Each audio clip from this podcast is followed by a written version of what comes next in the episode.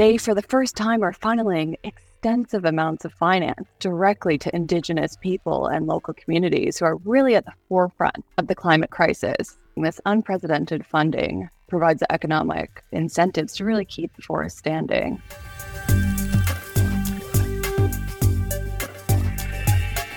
Hi, I'm Murray. And I'm Kim. And this is a Nature Based Solutions podcast.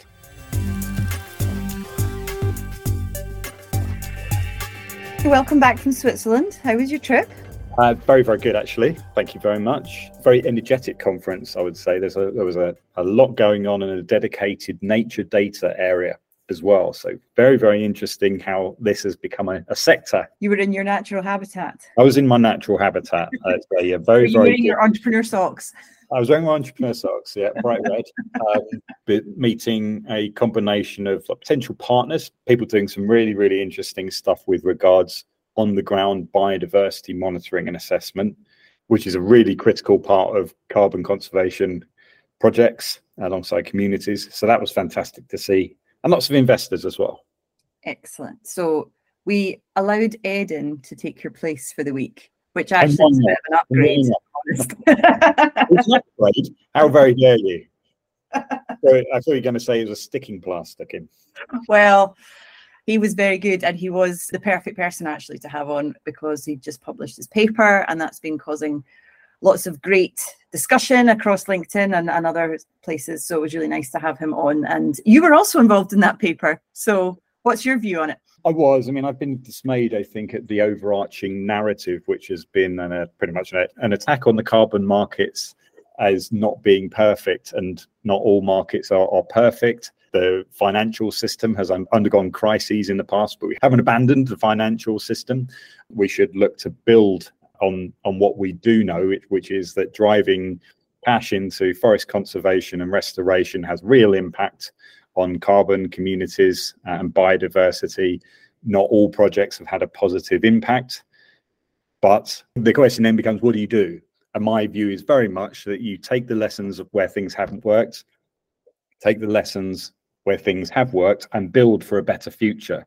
You shouldn't entirely abandon the, the whole piece that's what I found immensely frustrating. And to do that, to propose really to, to abandon the markets on the basis of research which we don't feel was entirely rigorous is even more frustrating. So that that was that was really the that background to writing that paper. Ed took the the lead and actually executed it. So I believe you've talked through the uh, results in detail with him. We have, and we'll probably continue to talk about the effects of that paper and others that will no doubt come over the next few months. But today's our last podcast episode of this series. It is indeed. Um, I see you wiping a tear from your eye. I'm um, so emotional. Howls, howls of anguish in the background will have to be uh, edited out. We've got a great guest for our final episode. We've got Dr. Maren Pauly, and I know you know her fairly well. Yeah, well, no, uh, Maren well and the, the team at Everland have known them for quite a while now we really share a common vision about what is necessary to do for the world's tropical forests. We share a vision about the impact that these projects should have on communities and biodiversity. So it's not just a story about carbon. And it's been a real pleasure getting to know them. The team have come to, to visit us up here in, in Edinburgh. Um, and we've, we've met in other places around the world. Ed met um, JT in uh, in New York a while back. So really great team. Love what they're doing, and I think we complement each other very well. Yeah, she's definitely another expert amongst many that we've spoken to this series. So very well placed to give us an overview of the carbon markets. But first, I asked her to give us a little bit about her background.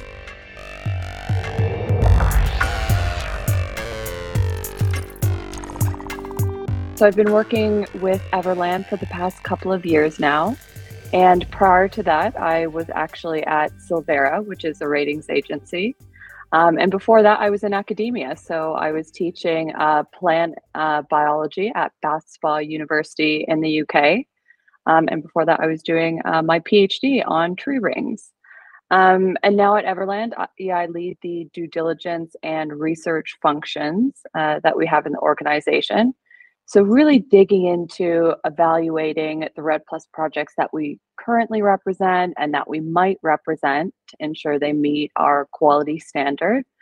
And then we also do some research on the side um, internally and with academic partners as well as other stakeholders to to really dig into the impact of REDD Plus um, on a project basis and um, on the whole. So I've been in the carbon markets for a few years now. And just explain to anyone who might not be familiar with Everland what it is that Everland does. Yeah, of course. So Everland represents the world's largest portfolio of high impact REDD Plus uh, forest conservation projects. So, including those uh, led by Wildlife Works, Wildlife Alliance, and Wildlife Conservation Society.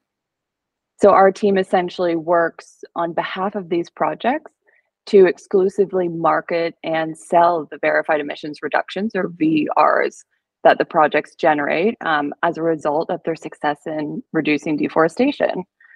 Um, so we use the voluntary carbon markets to channel finance uh, from the corporations that we work with to these conservation projects and to local communities in highly threatened forest landscapes. And these landscapes, you know, typically have, of course, critical biodiversity and carbon stocks. And uh, we work across the world, but most of our projects currently are in Cambodia, Kenya, and the Democratic Republic of the Congo. Um, so, as I said, we do importantly undertake quite intensive desk based and field based due diligence before we represent any of these projects on the market. At the moment, we don't think that the current standards really allow buyers to differentiate, you know, the range of quality in the REDD Plus projects that are available on the market. So we developed our own internal quality standard that we essentially assess projects against. So you'll be well placed to comment on the carbon markets and how they're viewed and how successful they're being at the moment. What's your kind of overview at the moment of the carbon markets? Yeah, definitely a great question, a, a complicated question because um, the carbon markets have had ups and downs in the past few years, but it's really achieved some incredible things. Um, you know, net zero might be the ultimate goal for many companies and many organizations, but we know that it'll take some time to really achieve this. But in the meantime, we have carbon markets, particularly those in the forestry sector, that really provide this viable short term solution to at least mitigate some of the effects of climate change by safeguarding restoring some of you know the most important carbon sinks and climate regulators in the world these tropical forests. So i'm involved in REDD plus so i can comment um, more specifically on that. So REDD plus essentially encompasses projects that reduce deforestation and degradation while also benefiting local communities and wildlife. And uh, yeah these projects have been operating actually for nearly two decades but we've seen a really huge expansion in the number of REDD Plus projects popping up across the globe in the last few years alone.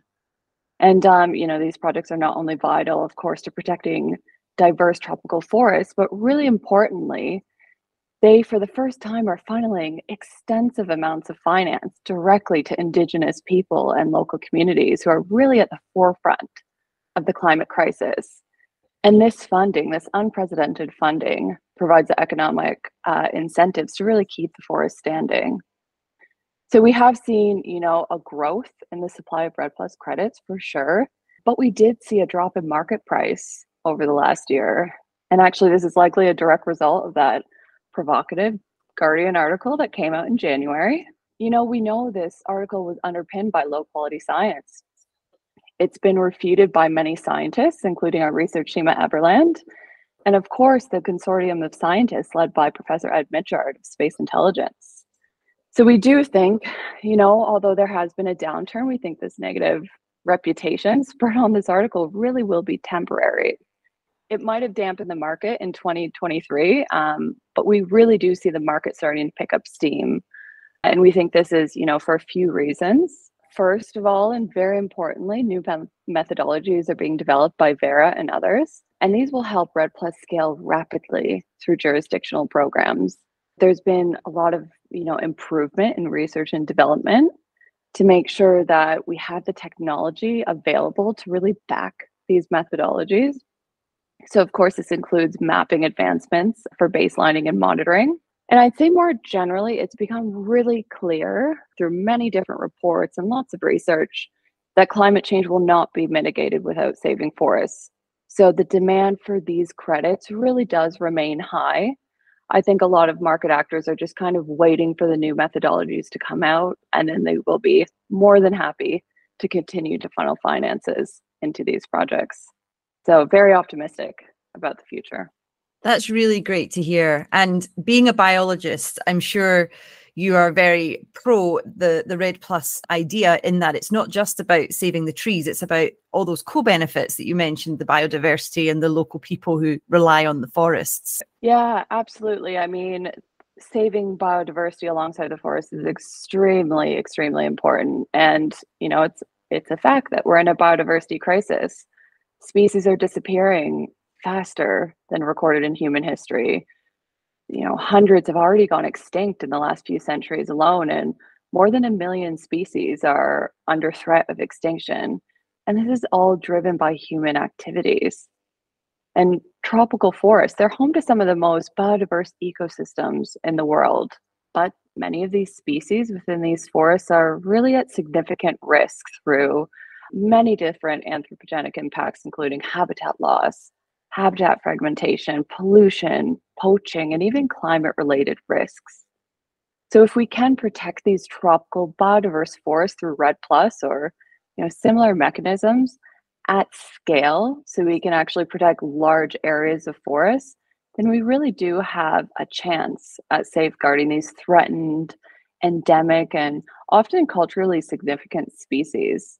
But I would say it's important to go beyond just protecting the forest, right? For REDD Plus projects to be really successful at saving fauna, they need to have a built in set of activities that really target the preservation of life on land. And, you know, this is typically done through a ranger or other security force. You often have community outreach activities for uh, learning about biodiversity, learning about why to protect it, and also coming up with strategies of reducing human wildlife conflict. We also have seen um, many anti-poaching campaigns more widely. And um, there's many different projects that are really doing well with this. I'd say one that really comes to mind is the Southern Cardamom REDD Plus project in Cambodia. It's been very successful in safeguarding the biodiversity in the Cardamom Mountains, which is a biodiversity hotspot. And essentially, they do this most importantly through an intensive boots on the ground ranger program. And this ranger program is backed by the Cambodian government police force.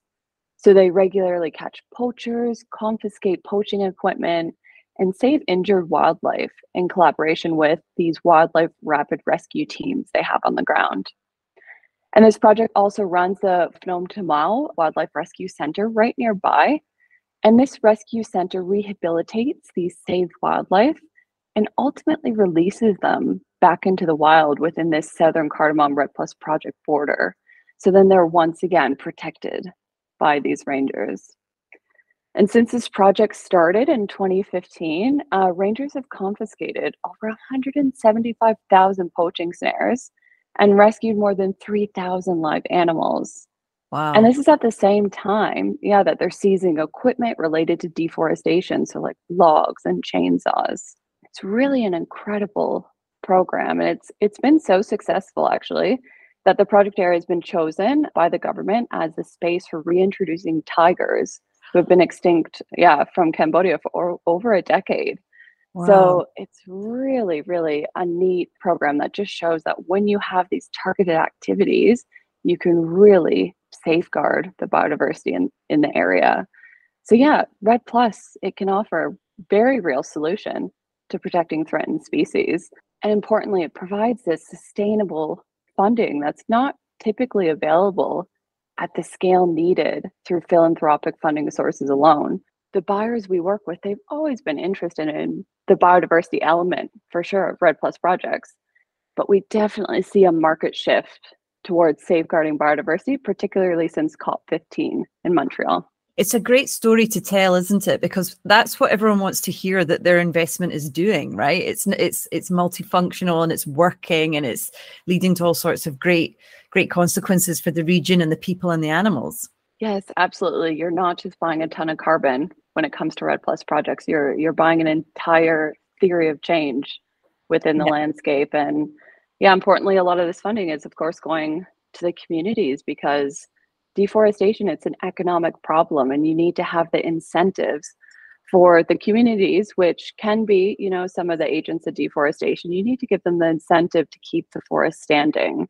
Um, so this is providing basic needs for the communities providing economic alternatives different job opportunities so they can actually profit by conserving the forest so it's a yeah, a really interesting theory of change that can be the basis of really high quality REDD Plus projects. It's totally fascinating. And you touched on it earlier, just the technology that's required as as part of these quite complex projects. And I know that digital MRV is is a big part of what Everland does. Yeah, absolutely. So yeah, digital MRV measurement reporting verification is really vital to the carbon market, especially for REDD Plus projects where the development of an accurate deforestation baseline and the assessment of the project against that baseline is what produces the value for the market.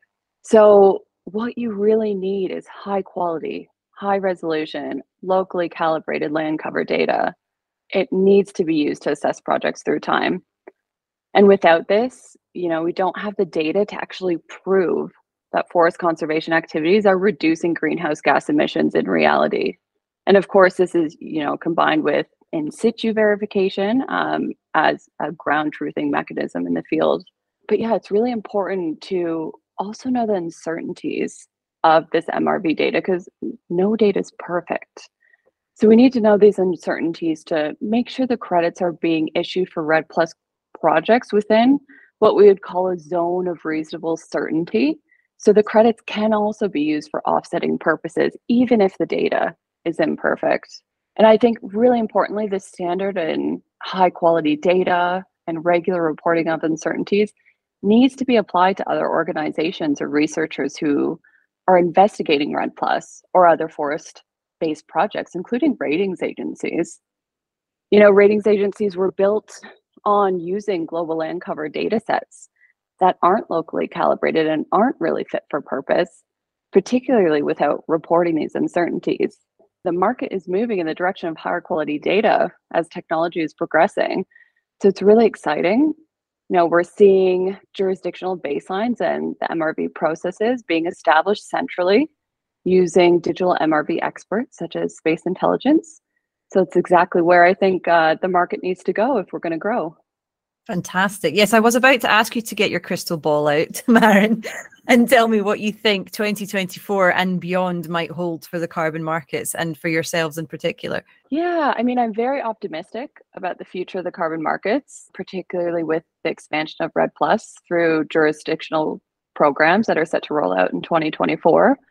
And if these jurisdictional programs have the strong technological basis that we've been promised, then the market is really poised to grow rapidly with projects coming online quickly, underpinned by this level of certainty that buyers are after. And I think the release of new standards, including the Equitable Earth Standard in 2024, will really rock the market. Um, we have this alternative standard that's community centered, data intensive, and it's an alternative to Verra for REDD Plus projects. So at Everland, we've been one of the founding members of this standard. So that's really what we're pushing forward within the next year, but it will ultimately be a standard that is focused in the South, that is completely Indigenous and community led. So that's very, very exciting. Also for Everland, we've had some changes in leadership.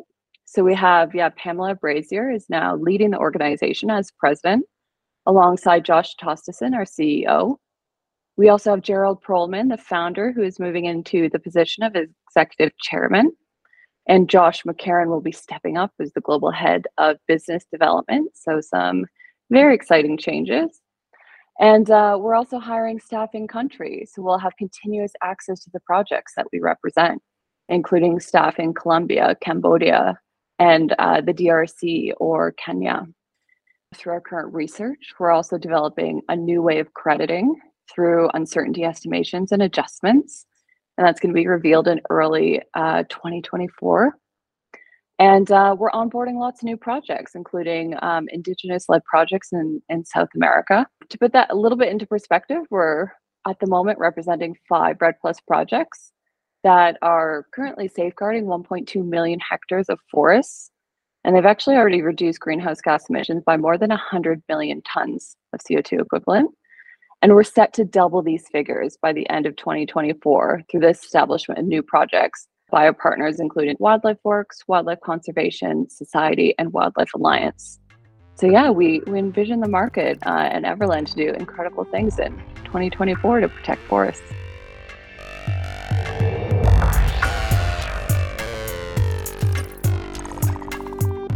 That's really, really exciting to hear. I feel that there was a very, very strong, let's call it an anti nature agenda in the Surbiton newspaper last year.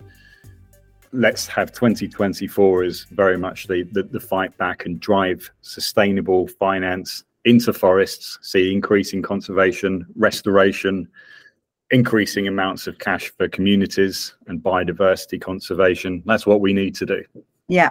And if anyone's coming into this podcast on the last episode of the series and you're interested in learning about carbon markets, what we've tried to do with the Nature Based Solutions podcast is reflect all the various sides of the carbon market, speak to as many experts as we could get hold of, and hopefully we've given a balanced view and some real expert opinion on what's going on and what's next. What, what interviews stick in your head, Murray? Oh, that's a good one. I really enjoyed my conversation with Gordon Bennett. All of our conversations have been fantastic. But the reason I enjoyed that one in particular was because he's got a very, very different role and a very, very different perspective. People like Maren, a PhD, a brain box, and a domain expert in an organization we we work with.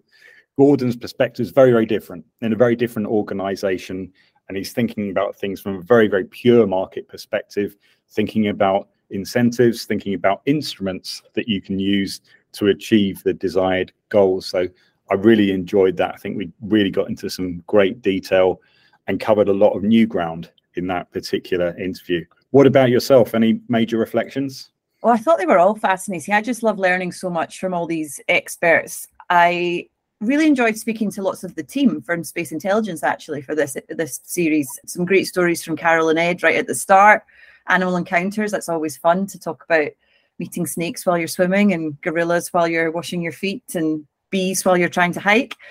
But also speaking in depth with Paula and the team about how you actually measure forests and understanding some of the science behind it because some of that can be quite difficult for the average non-scientist to wrap their head around. So I really like that as well. Brilliant. Well, it has been a, a, pleasure. It's been a lot of fun, but it has been a great learning experience. I do hope that anybody who's listening to this has gained something from it and will work with us. It's not a one person, it's not a one organization, it's not even one community challenge. These are multiple strands here. It's a very, very complicated set of challenges. So hopefully it will bring people together, stimulate new discussions and ideas, and uh, we'll be able to build on that for a much better 2024.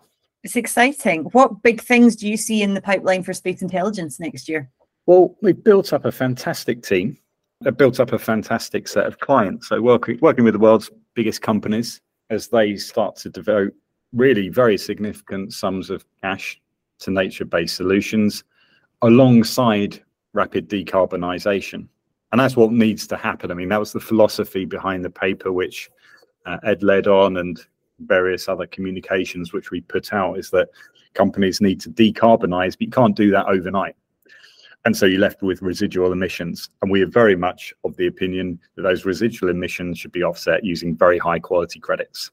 So 2024, I think is going to be a very, very exciting year. 2023 has seen a lot of disturbance, obviously, as a result of the criticisms of forest carbon projects. I foresee a lot of that stabilizing. We have our major platform development, Q3 of next year. That should be that should be ready to go live, and that's going to again bring more transparency and integrity into the market. So some really really key commercial and technological waypoints that we'll see in 2024, all set in a much brighter future for forests. As you know, I'm an eternal optimist, so that's the way I see it. Good. And and what about for you, Kim? Yeah, I'm looking forward to following the story and seeing how it all develops. I feel like I have enough knowledge to be dangerous now, Murray. You're a dangerous character. but it's been a pleasure making the podcast with you and best luck for all going well. Thank you very much. And I shall see you in, in the new year. Thanks for listening.